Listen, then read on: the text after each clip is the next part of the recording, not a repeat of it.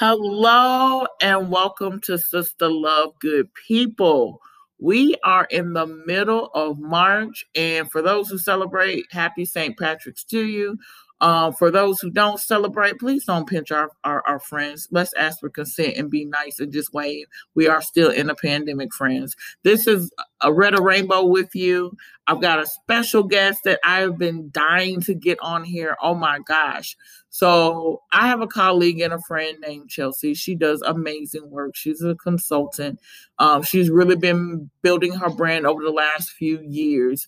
Um, but one of the great things I love about Chelsea, um, she gives it to you raw, but not that irresponsible, ooh, I'm emotionally dumping and venting raw. That raw where it's like, be who you say you're gonna be, be congruent. If we say uh stop the predators and stop the predators. If we say we're gonna self-love, then let's self-love. So I've had the pleasure and the honor of following um, some of Chelsea's different commentaries. She's hosted various discussions on online um, in some of her branding efforts, and a lot of it has to do with the celebration, the protection, and the honoring of Black women identified folks, but just um, the Black community in general, and being honest about some intergenerational stuff that we've allowed, we've disallowed, and like where are we going from here? So I thought it might be good time to have Chelsea come on and talk with us about this whole idea of hood feminism. For you all that don't know, look her up. Mikki Kendall has a book called Hood Feminism. Uh, she recently actually was a keynote speaker for one of the associations I'm connected to. And it was such a divine uh, moment to have her walking through some of the ins and outs of how we navigate space as people, but then definitely as a collective. What does it mean to really show up for persons of color, especially Black people? Um, this conversation is going to be robust. Um, and when I say robust, if you are easily offended, this is probably not your conversation. Um, and that means a good conversation. This conversation is really meant to get you to thinking. Um, and to get clear about what do you stand for, what you don't stand for, and what you have questions about. So just like any other episode that we provide, it's supposed to be thought provoking, um, not just controversial or anything like that. It's a good way to have conversations with your colleagues, with your loved ones, with your friends, uh, with people that you regularly interface, or people who you trust to have some deep and profound conversations because this is our lives and we're all here to try to help each other push towards a greater quality of life. So, anyway, without further ado, um, Chelsea, take it away. Tell the people a little bit about yourself, um, and then we'll get into this hood feminism. Sure. So, my name is Chelsea, and as you shared, I am a coach and a consultant. My business is Well Watered Coaching and Consulting, and my goal is just to nurture and support Black women so that they center and prioritize themselves because when you are a well watered woman and you honor yourself first, you can then honor and support other people. And I just believe that we are like a garden. And once you can like pour into yourself, water your garden, and like tend to your own garden and feed your seeds, you can help yourself reap the harvest and feed and grow in abundance and kind of help the generations. So that is where that concept comes from. And I'm just here to kind of help lead the people. Now, the people don't always want to listen. but, you know, you can't save everybody, and that's all right. I'm just going to save those who are willingly um, going to participate. And if you resist them, then hey, I just move along. And that's how I'm here. Thankfully, you know, you you felt me, you weren't resistant, and now we just here having this conversation. There it is. And speaking of conversations, I think one of my favorite um, conversations I've seen you had, you were rebooting the Well Water coaching, and it was around your birthday, 2020. Um, and you, you, I think you did something like six to eight minutes, and it was almost like a reflection. Um, and you posted up on IG, and don't know if you want to go into it, but like you dropped some gems about how you had been evolving in yourself. So maybe like kind of give people a glimpse of like, you know, what was that reflection about? And then two, like what do you credit towards like the evolution that you were talking about in that reflection? Because as I was listening, I was just like, see, this is somebody who's went and, and did their own work, but then now they're back and they're willing to share like some of the things that work for them with other people. And that's like what made me start following your brand.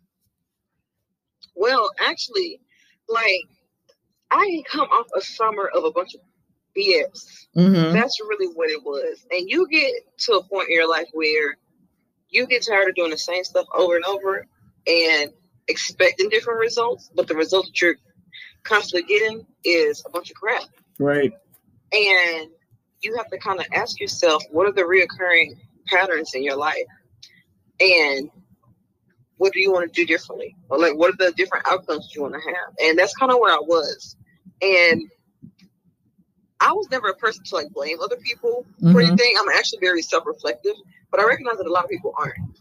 So um being that I was very self-reflective, I really had to sit down and see like what am I not doing right or what do I want to avoid next time? Because I had reached a point where I not only had conflicts in dating, but conflicts in friends and family and all of that. So it was like all at once. I never really had issues to come up all at once. So just to see what it was. And I learned that it was really an issue with boundaries. And I kind of understood, like, you know, I have to do something differently because people wouldn't be able to do this, or I wouldn't be in this predicament if there were no lack of boundaries. Right. So, um, as I was driving home, um, driving home to see family for my birthday, um, I listened to Janet Jackson in the car because I love her. listened to Janet Jackson and Control came on. How did I know it was that song? That's my song. So I told myself, like, this year is going to be the year of control for me. Like, whatever happens in my life it's because I have made it happen or I have allowed it to happen. But life isn't just going to happen to me anymore. Right. So from that moment on, like, I was very intentional from setting boundaries, but also like having conversations with my therapist about different things. In fact, I got a new therapist. Come on. Because I wasn't even satisfied with the service I was getting. And it wasn't that she was bad. Mm-hmm. It was just that I didn't think that I was going to be able to accomplish what I wanted to accomplish with her. Mm-hmm. So I, I just did a complete overhaul and I did a reflection of what I wanted, how I was showing up, what I needed from other people, and what I needed for myself as well, because I can't have all these expectations from other people if I'm not, you know, rising to the occasion as well. Like I can't demand something from other people if I'm not even going to meet them halfway. Right. So when I did that, um, that's when things just started to change for me, and I had to. One of the things I did, I think a video I did after that was get down to who I wanted to be and what mattered to me the most. There's some things you always have had inside of you. Um, and for me, that was my values. Mm-hmm. So just trying to understand like what are my values, my core values, and how have they always shown up, and how do I want to make them be more prevalent in my life, and just understand that something has to be different. So for a lot of Black women, it goes back to how we're socialized. Like mm-hmm. no matter what our income status is, what country or ethnic background we may come from, none of that matters. We are all socialized to save everybody else, do for everybody else, help, do all these things. We're all socialized to be that way. Mm-hmm. So I just decided for myself, like, I no longer want to be that way. And this is what I want to do to stop that. And like the boundaries was the first thing because I, I recognize I'm not as bad as other people, especially because I'm not like the oldest sibling. It's especially worse for people like that, or like I'm not the only one. Um, I'm not the oldest sibling. I'm not the one that's like financially well off of the sibling group. So it's very nuanced. However, um, I just looked at ways that this shows up in my life, and I recognize I need to do less so other people around me can do more. Because as long as I play Mrs. Fix It, as long as I'm volunteering to help, be it at work, with friend groups or whatever, people want to allow you to do that. Right. So it's kind of like even in dating relationships, like I see online so much where women are always talking about, I want a partner and I want to be able to, you know, we can make decisions together and blah blah blah. No ma'am. I don't want that. Everybody has their own to do whatever they want to do in their relationship. Right. But me, I don't want no, I don't even want anything. People always say, well, women want equality. I don't want no equality. I want equity. And that's the difference between me and a lot of people. Because you have privilege as a man that I don't have as a woman, I want equity. So therefore, because you have more power and privilege, you need to get learn how to use it and step up in that leadership and work your magic and do what you do. So that's just how all of that came about. I, listen, I can dig it and I appreciate it.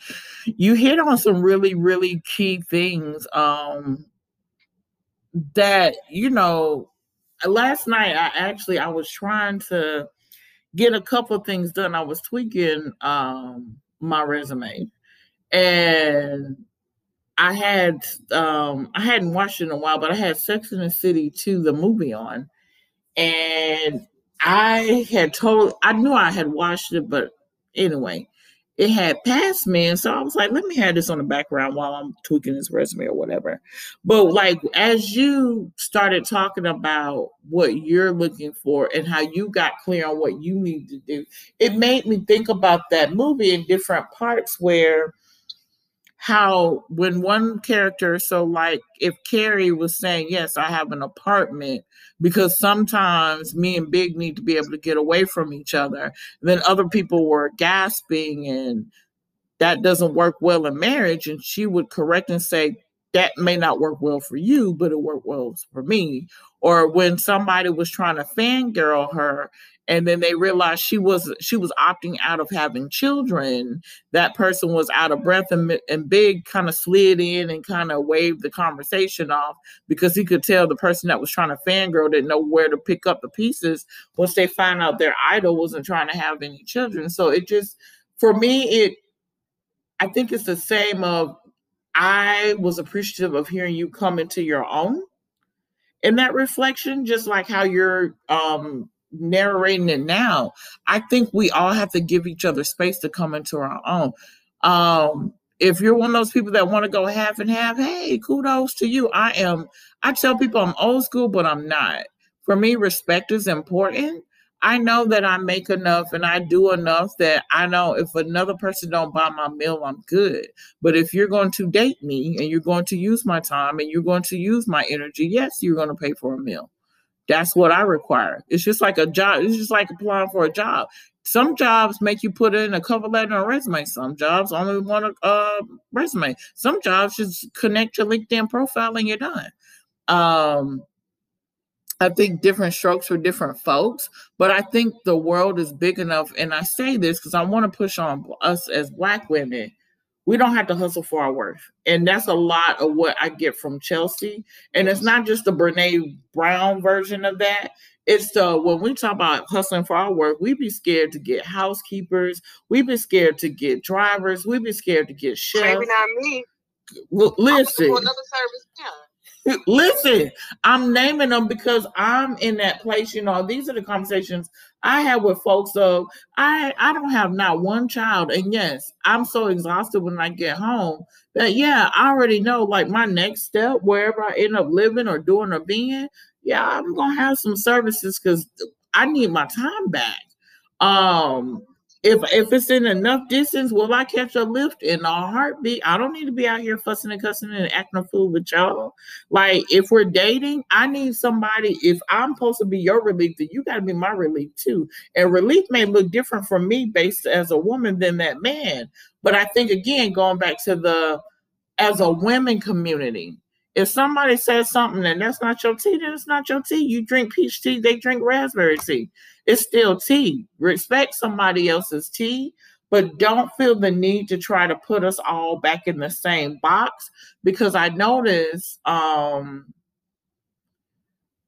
when some of us younger generations, and I'm a Gen X, I don't really consider myself a younger generation, but I notice sometimes when we start talking about this stuff, and it's historical. And I know there was a point in my life where somebody be like, "Oh, you got a nanny? What you got a nanny for? You can't watch your own kids?" Like that's where I was then. Oh, I'm so not there now. If you need a nanny to watch your kids, hey, do what you got to do. I'm I'm not having kids. So, but if you need nanny for your kids, hey, better is greater. Do what you got to do for yourself. I understand, even if I don't understand, it's none of my business. Do what you need to do for yourself. I want us as Black women not to always be operating from a place of lack and fear of abundance. It's okay if your lifestyle precludes that you need to do something different that maybe your nana didn't do, your grandma didn't do, your mama didn't do, and your cousins can't do. It's okay. You don't have to do what you see other people do just to survive and make it. And I think that's some of the stuff that listeners tune in. Like you might want to lean a little closer to however you're listening to this podcast because I, I keep my gloves off and I don't even think Chelsea own gloves when it comes to just shooting straight, when it comes to like expanding our horizons about what does equity look for like for us, what does support look like for us. Um, and so again, you're always gonna hear me say as we start pushing the envelope on some of these thoughts, hey, let's not tell each other, oh, you can't have that because what? Because you uncomfortable with it. Those are your boundaries, that's your comfort level. Be be blessed. Be blessed. Well, you know what? The strange thing is that is feminism for so long. And that's what I really love about Mikki Kendall's book. Now, granted, the whole book, I believe the intention of the book was to call out white women and set the record straight that feminism isn't about white women. Because you will meet a lot of black women and women of color who will say that they don't subscribe to white women. I mean, they don't subscribe to feminism because it seems like it's anti-male. And that's because those type of women are male centered. Yeah. However, a lot of writing about feminism is like what it means to be a feminist or know, like you know it's just what it means to be a feminist that's really what it what a lot of mainstream writing is about whereas with black feminist thought that is not what it's about um it's and like her book her book focuses on basic needs as a feminist issue. And if your basic need is to have help in your household or to have um have your your Maslow hierarchy of needs met, mm-hmm. then that's your business. And like you said, that may not be your cup of tea, and we need to be be okay with that, and not say it must be nice. Ooh, or, ooh, my, or not geez, say that ooh there's no reason why you shouldn't be able to do X, Y, and Z. Like I literally stopped dating this guy because he just scoffed at the thought that I had maid service. And if you can scoff at that and find issue with it, that means that you won't provide it for me. And I don't have no reason to be dealing with no man who won't provide something I'm already providing for myself. Because we're not gonna argue about it, sweetheart. That's a non-negotiable. Now that's just me. Now if you want to date a woman who cleans her own home and she ain't getting a maid service because she feel like she don't want to have one or she don't want to pay for one or whatever the case may be as to why she ain't getting it. You can do that. But as for me, if you're going to date me, my expectation is that I'm still going to have this maid service. And if you're dating me, you'll be then covering the cost for this maid service. That's just me. But it's like, I know what I need to run my household.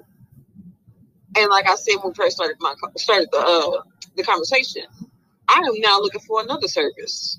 So it's just like that's what's for me. And in fact, I was out for brunch um, earlier this week. One of my friends, and she was like, um, the, the bathroom for the place was like in the basement, and she had to go down the elevator, or she could have taken the steps. Okay. She, she, was like, "Oh, I don't want to take the elevator. That's so lazy." I said, "Girl, you're a black woman.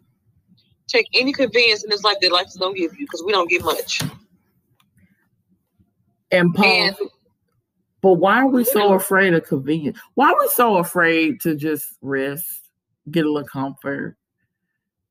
Literally, I said there's nobody there with um with crutches or a wheelchair. That's the only time you feel bad about that. And even then, y'all can fit in there together. But we have this guilt. It's like because we carry this expectation and this burden to always work, to yeah. always go hard. And that's not, I truly believe that our ancestors did not want that for us.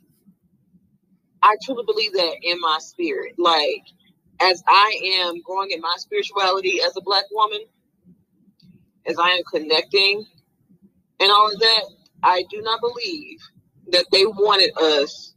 Now, there's a standard of cleanliness. I do believe that. But I do not believe that they wanted us to work our bodies this hard. I don't believe that. They didn't because they did that for us.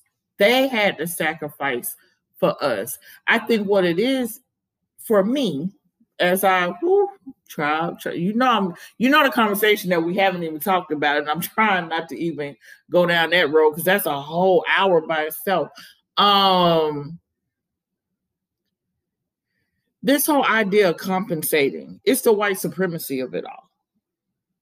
Nobody reinforced enough love to pass through the generations that sounds like acceptance. We so used to having to be the exception too. We so used to proving something. We so used to something going lack or coming from a deficit we won't. Even when there's no need for it in the home, we won't let up. And that, I mean, it's worldwide. There's not too many places where a child or a black woman can really feel safe. Because you either got to work, you got to prove, you got to carry, the human body and mind and spirit wasn't built for that. It mm-hmm. it just wasn't. And Chelsea, you um before we get into the hood feminism, um, you touched on birth order and you touched on mental health. Um, how have you navigated that within your circles? Um, I know you're a huge advocate for mental health um, as this platform is as well. But I know you've had some pointed conversations about mental health, and you know what does it actually mean to support people who are wrestling with things that they need assistance for. You know, it is. It's, it's, it's vague and complex at the same time and it's nuanced. Like I was just having a conversation with one of my friends the other day, and I was saying how, and I almost made a post on Facebook about it today, but I was saying how sometimes I stop and think about how some of our parents, namely our mothers, were dealing with mental health issues that they had no knowledge of. Mm. And they were they were just going through it. Mm-hmm. They were living life through it, trying to raise their children. Mm-hmm. And we, their children and society, label them as bad parents. Mm. And some of their children are still carrying that pain and that hurt and haven't forgiven them. And some of these parents have yet to receive help because, you know, after so after so long, you ain't going to get help. Right. You ain't changing. You set in your ways. And it's like some of our parents have ADHD. Mm-hmm. Some of them have autism. Some of them are on these different spectrums or they have um, depression and all these different things that was never treated. And as we, the next generation, go and get help because some of this stuff is through the bloodline. Some of this stuff is hereditary. Mm-hmm. It ain't came out of thin air. So, but the thing about the human body is the human body is going to naturally cope. It's just all about how you do it. So everybody has to cope in some type of way.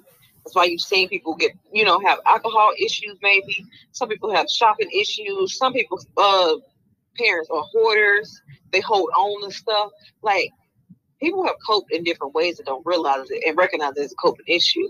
So, with that in mind, as we, as the next generation from our parents, um, have began to get more into uh, seek mental health and seek uh, get help from professionals, it amazes me how we can see that some of us have had some issues that we grew up with for a little while before getting a therapist or a psychiatrist, but we have not connected the dot in the fact that maybe our parents have dealt with the same thing and that we need to forgive them for that to get to the next phase in our processes. How do we meet in the middle with that? Um and here's where i'm going with my question. Um i think you got the group that you're talking about. Like hey have you taken a step back and empathetically realized that the same way you're realizing what you're realizing your parent hasn't gotten there or may not get to there right? How do we navigate the parents who maybe they know they need help maybe they don't know they need help. Maybe they are going to go get help maybe they won't go get help. You got the parent who is harmed probably generationally they repeating what they know and then you've got the child who has been harmed but is getting help but also has to process they got to go through the grief. They got to grieve who they what they thought it should have been. They got to grieve you know their guttural reactions their feelings and, and, get to a healthier safe place when it's their time. But how do both of those groups meet in the middle? Because neither one of the groups can give the other person what they need True. I think it's a matter of managing expectations good point because you can't ex- you can't expect anything from anyone that they're not able to give. Facts. And that's what it all boils down to. Like you're gonna be forever disappointed if you're expecting mommy and daddy to love you or do certain things that they're not even capable of doing when they lack the knowledge. And you can't teach them if you're not the professional right to do it. Or like not even being a professional to do it. You're not in the emotional or psychological space to teach them. Or I'm gonna come from a spiritual lens. Maybe you're not called. Maybe that's not your role. That's true. Maybe somebody else has to deposit that. You know, maybe the seed is there. Maybe you might be the catalyst or the seed, but maybe somebody else has to water because that's a lot of vulnerability that they've got to let go of.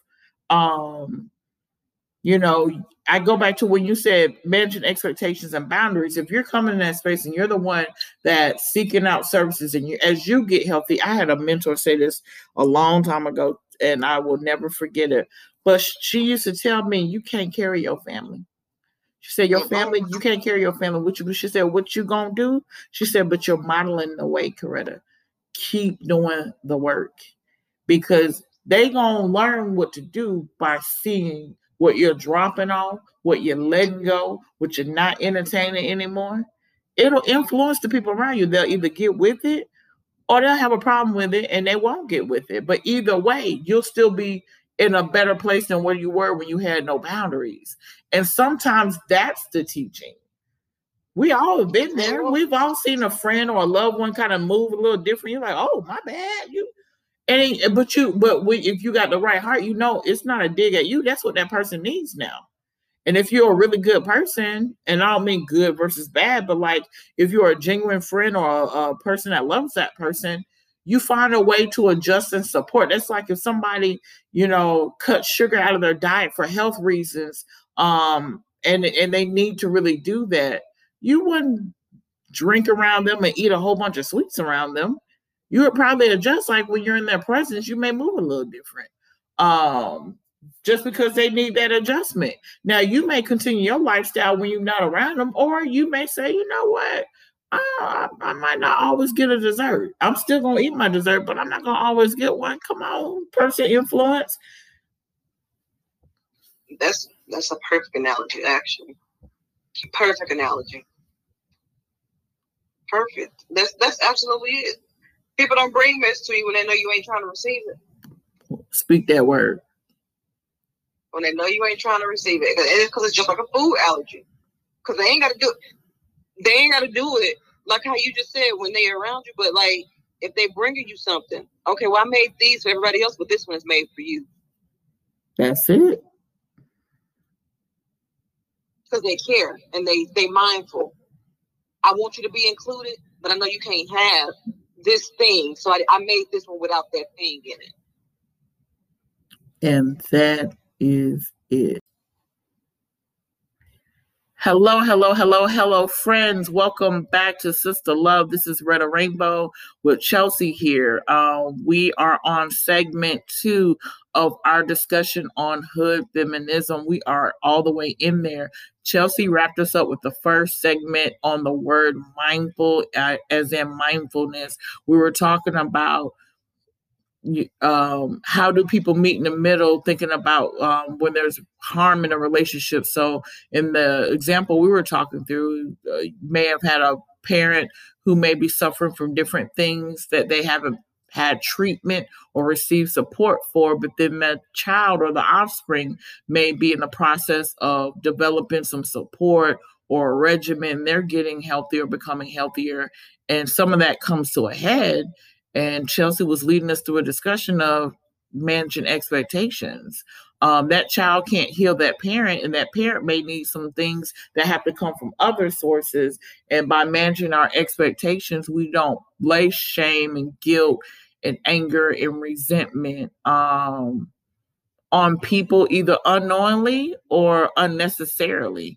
And just insert, and when we say unknowingly, unnecessarily, we're not trying to judge people um, people of color, especially black women, feel your emotions.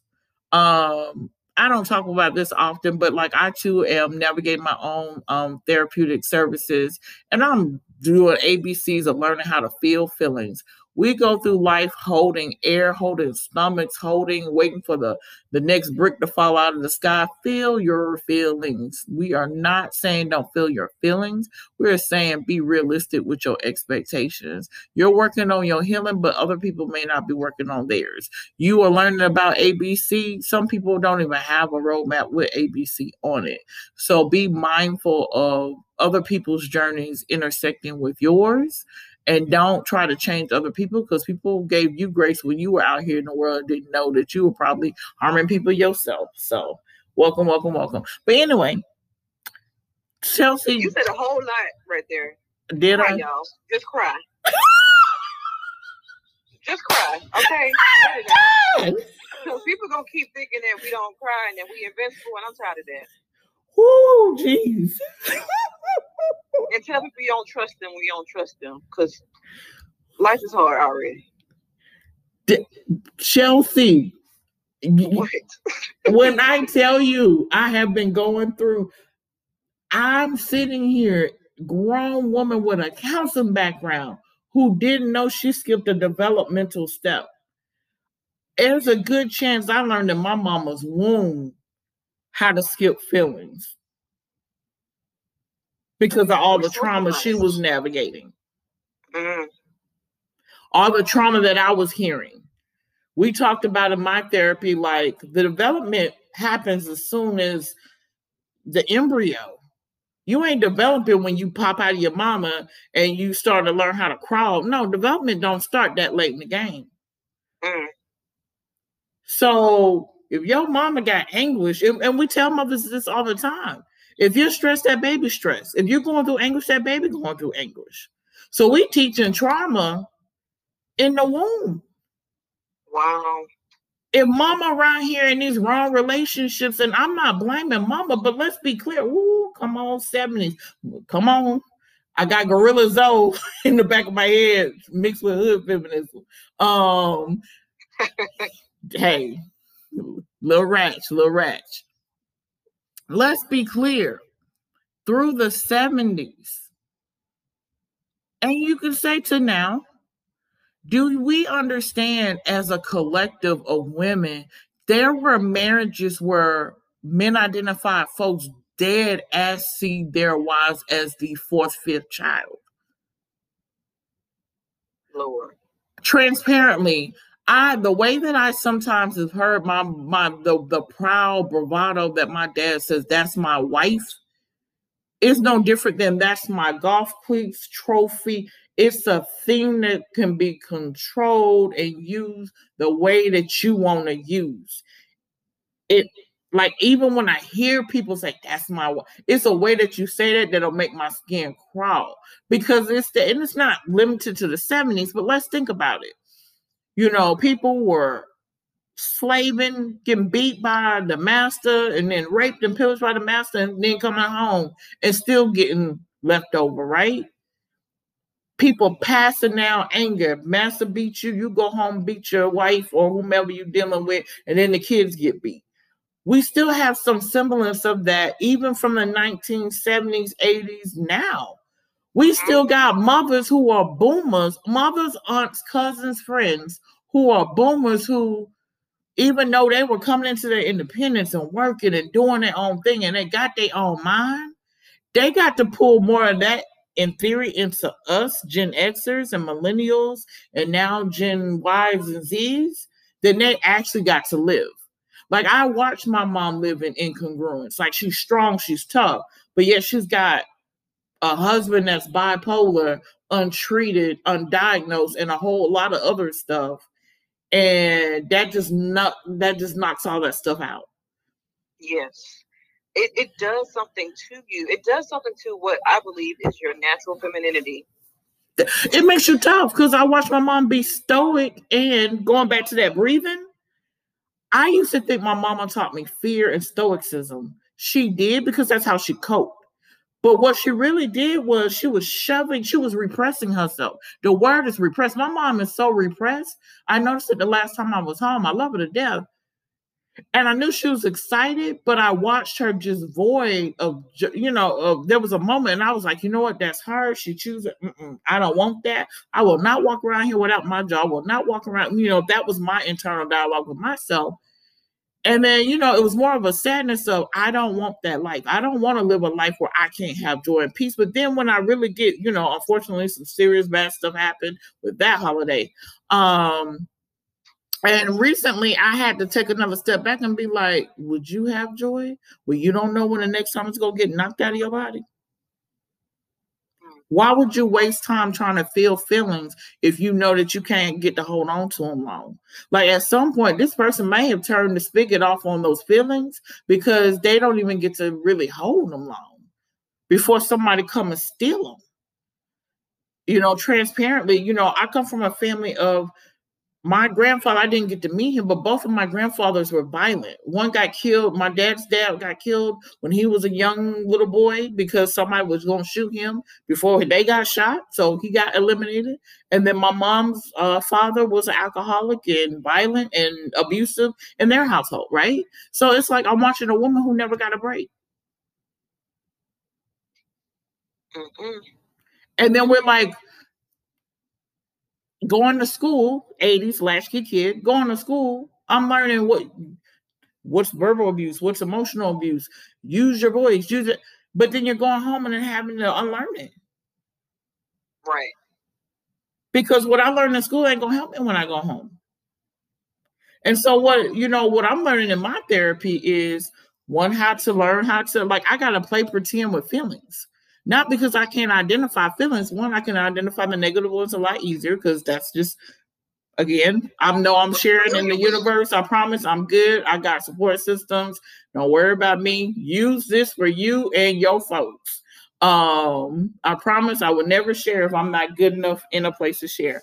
But like I'm learning like we can be talking, you know, we know about oh, she incongruent. She talking about she's sad, but she's smiling. Because that's a coping mechanism. Like there was a moment I went off screen, my therapist had triggered the hell out of me. And I went off screen in this last therapy. She said, Coretta, when did you learn how to protect yourself like that? She said, You literally learned how to react before you reacted. She said, You went off screen because you knew your response was about to be higher than what you wanted it to be. She said, That is several steps before an emotional response. How did you learn that? And that it's a conversation on conditioning. Hmm. Think about all that layer of conditioning. And so when we say we can't feel, even in this same session I had with my therapist, she was like, you know, what are you taking away? And I said, I'm taking away the fact that I realized almost this whole session, like I've been watching myself, like when I say watching, observing myself, feeling myself breathe. I've been holding my stomach like I'm about to sing notes with my diaphragm almost this whole entire session. I said, I didn't know I was that vigilant. Mm. How many of us women, black women, brown women, indigenous, Latin, Asian, wherever you from, how many of us are walking through life holding breath for all the letdowns, for all the incongruence, for all the invalidation, for all the dismissals, for all the overlooks, for all the underpaids, for all the mistreatments, for all the narcissisms. We're walking around barely breathing so that we could be ready, like Muhammad Ali in the ring or Laila Ali, for the next punch. We got to start talking to people. But I'm not here today to make y'all go to counseling, but do a body scan. If that's what you need, that's what you need. Hey, and that's what the hood feminism was about. I'll be the first person to tell somebody I'm not a feminist. But what I realized was I was just rejecting white feminism. I'm not afraid of white men. I'm not a white woman having issues with white men. White men get along. Look, we on the same page. I was taught to compete with white men. So me, no, I'm not afraid of you. You put your pants on like I do. And half the time I'm seeing through your scams and matrices anyway. So we good, good. I don't need the white feminism because a lot of that stuff is performative anyway. I've watched so many white feminists who are rah, rah, rah bring people into my profession at the lowest possible pay grade. But I thought you was a feminist. look, one day, one day in this lifetime, we are going to drop the word feminist and talk about womanist when we are talking about black women's feminism. And that's really what it is, because that's what I learned from my friends who've done more research. It's womanist. I'm about the issues and needs and the well-being and the and the and the advancement of women, period, especially women of color, black women explicitly. It's womanist. That's it. And it's like that's why like people if you're listening, Google womanism, please, so you can stop telling people you you're not a feminist because at the end of the day, you likely are. You got a bank account, you got a degree, you are a feminist. Please. Just stop letting these white women and people who hate men and and first off, let's act like they don't have reason to hate men. But stop stop letting that discourage you. Like, yeah. And it's okay if you don't want to subscribe to titles and theories, and that's fine. But I think if you are tuning into this, it's because my platform is about edifying women of color and connecting us to resources and health and giving us a platform to talk about things the way we need to talk about them not the way that mainstream sees them or the way that you know a magazine article tells you that it is so even if you are listening in i know that you are here for the work because that's what this platform is about. And so i think it's growing into comfort. You don't have to label yourself. You don't have to. Don't need labels. let's be real. Let's be real though. That part. get the information though. Get the access though. Don't deny something because I, I i I know I have been one in, in my younger days um, who would deny something just out of it's no different than when I hear and I know this is gonna get me right here. When people, oh my God, socialism. Okay, define it. Tell me about it.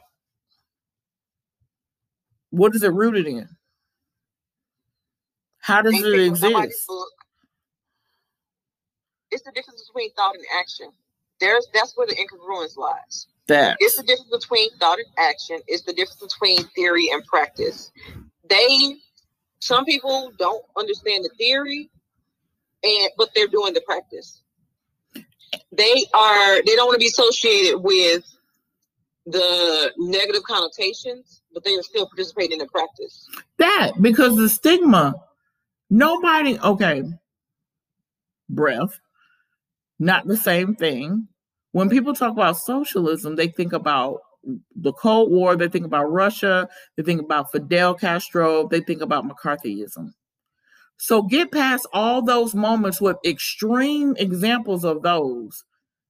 Have you looked at Marxism? Have you looked at go back to your economics one and two classes that you took if you were a business major? You learned about um socialism there that was the first time i heard about socialism outside of mccarthyism was in a business class because i had to take business finance i had to take business economics i had to take intro to micro and macro economics It has to do with money. It has to do with the care of others. So some of y'all are saying, I'm anti-socialism, but you somewhere volunteering. I can't tell. Learn your theory to practice. Same thing with womanism and feminism. I don't agree with that. I won't. I can't tell because your actions say that you align with it. You haven't done your homework. Have a husband. Girl, you can still have a husband, sis. Right. Ain't nobody telling you to deny, be anti people or anti government or anti. Um, you can care about other human beings and be other centered and still want to make money.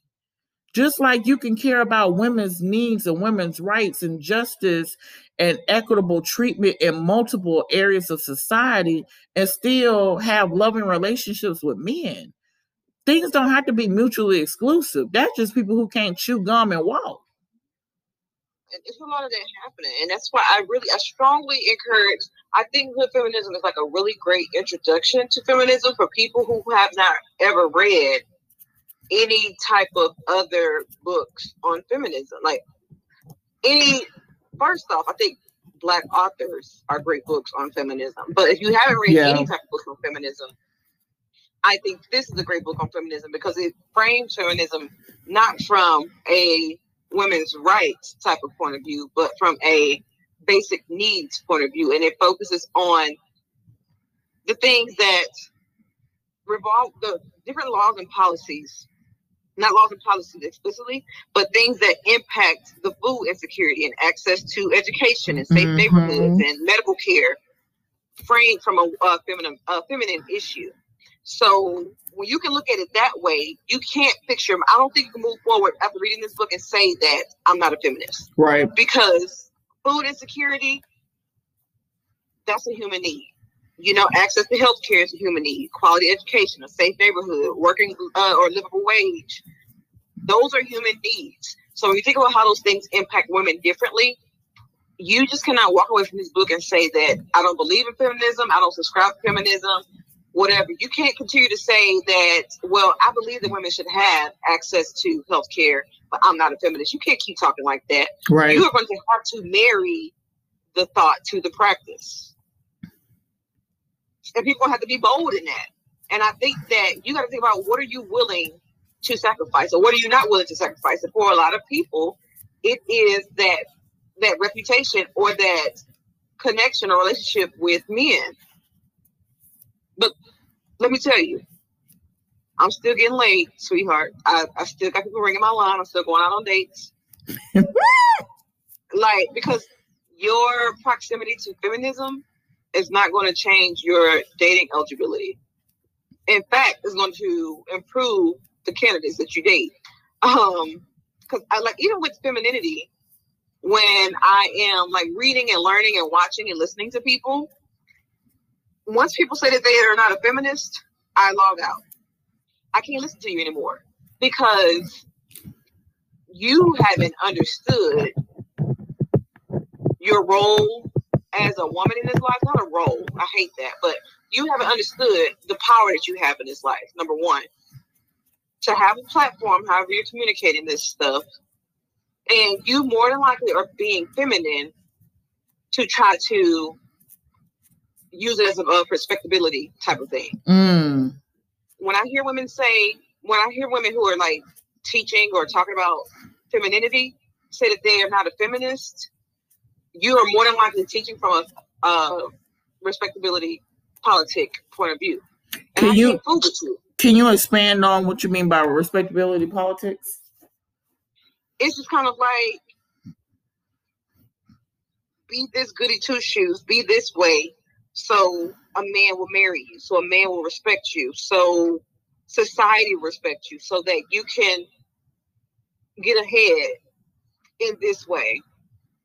But if you're being a feminist, they always cast femininity against feminists as if feminists are brash and harsh and rough around the edges and all of these different things.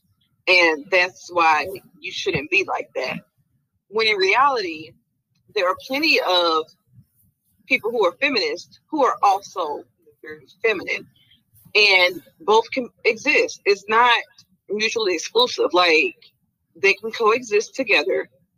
And again, as I said, you can marry the thought and the practice of understanding feminism as a basic human right and basic needs being met for women, and also marry the thought and practice of femininity as well.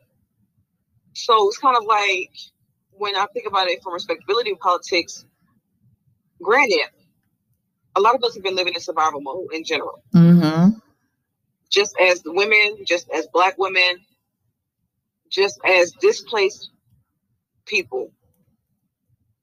I understand that. So when someone wants to use femininity to continue to survive, I understand that. But no one has ever what's the word? Respectability has never saved anyone or stopped anyone from being killed. It hasn't stopped anyone from being assaulted or anything like that. Femininity works the same way.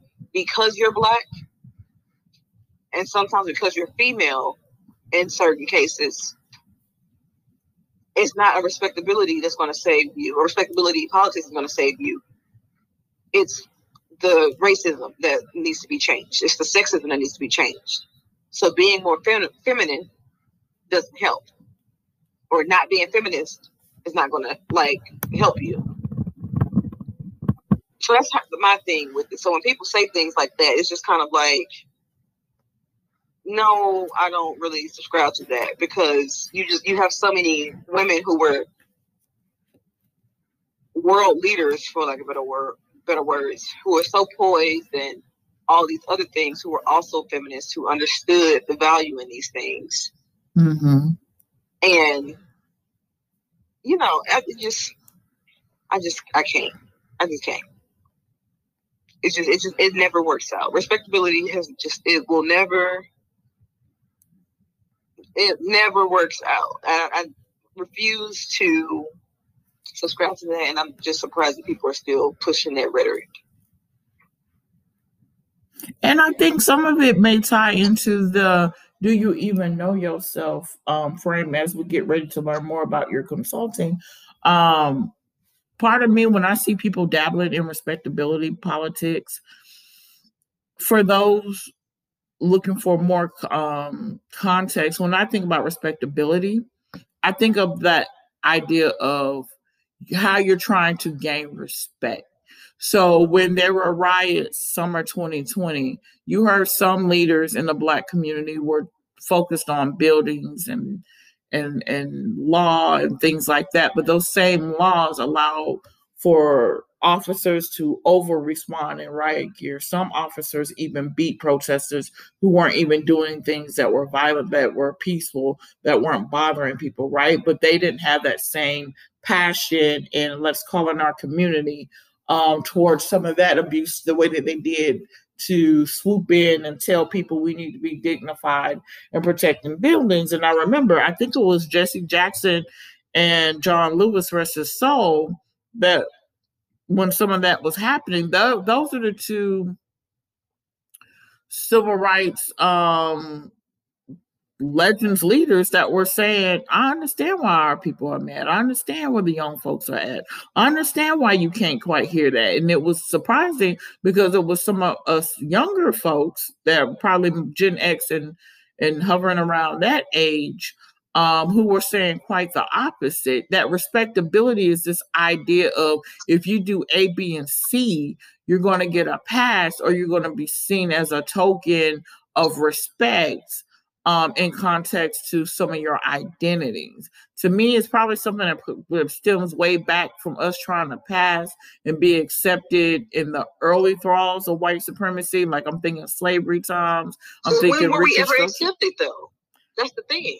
Well, but see, as I was saying, if you are aware of how you navigate space, how can you stop? I can't ask somebody who ain't never been authentic a day in their life. If you don't even know you walking around holding stuff in and you ain't feeling stuff, it wouldn't shock me if the same person was walking around dabbling in respectability politics. You kind of have to have those knee jerk um, moments of life where you kind of crash into something and That's my opinion. That's when I've had to come out of like clouds and stuff. Like I'm I'm pretty sure my early business self, I've always been this version of Coretta, but I'm pretty sure I probably did some respectability things like when I was first in corporate 22 trying to make it. Now, as I got closer to 26 and 28 and I could see through the matrix and I wasn't feeling certain things, yeah, no, throw that stuff out the window. Like I'm not gonna do these extra two steps so that you can applaud me and and so that I can you know, feel like that, you know, I got a pass from you or I'm deemed a certain way because I was coming into my own and I just really wasn't trying to assimilate anymore. But that was me coming into my own identity. My fear is there's plenty of people who never self reflect, let alone go introspective to even know, like, do you even know that you kind of kick off a respectability vibe? Like I'm looking at some of the people that are in communities I live in and or don't live in. Do you even know that's what you're doing? They ain't had a reality check yet. That, like, have you even looked in the like? Did you watch the playback of yourself? Like before the press ate you up, did you? I'm just saying, before the press ate you for lunch, did you see what you did? And a lot of them people, they so used to coming. But think about it you know, we also have to admit, Chelsea, some of that is us overcompensating. It's us doing that. It's us trying to, oh no, let's supervise this. Let's, uh uh we don't want no trouble. We don't, hey. Be, be, that, that. Um, so I say, I want to say is and or or or but I think it's both. I think it's two ands. I, I think it's a double end. I think there's some folks who know they're being respectable because that's being lauded and approved by main society. Um, I mean, think about the book effort. And then I'm gonna turn it over to your consultant bank. Think about the book effort that I was a part of the table. You were one of the first people that you know connected with some of us authors on that.